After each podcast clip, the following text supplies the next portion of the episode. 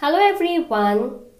Our today's podcast is on Market Wrap for the Day by analyst at GEPL Capital.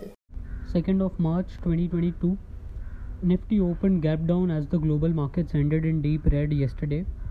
The Nifty continued its intraday wild moves. Today during the second half, the index witnessed decent bounce from the intraday lows of 16,478 and ended at 16,605 with a loss of 1.12%. On the daily charts, the index has formed a doji candle along with the inside bar, which indicates volatility contraction. On the hourly charts, the index is moving in a rising channel. Broadly speaking, index is trading in a range between 16,200 to 17,000, and we expect the range bound movement to continue, and a break on either side will lead to a directional move.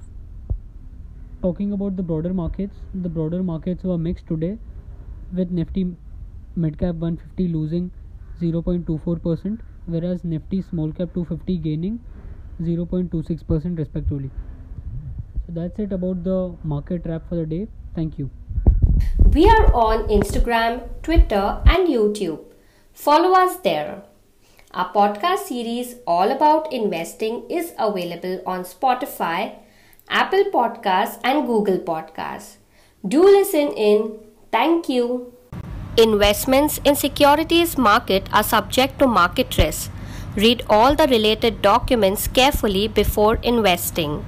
Investors must make their own investment decision based on their specific goals, financial position and risk appetite. The content provided herewith is purely for information and educational purpose only.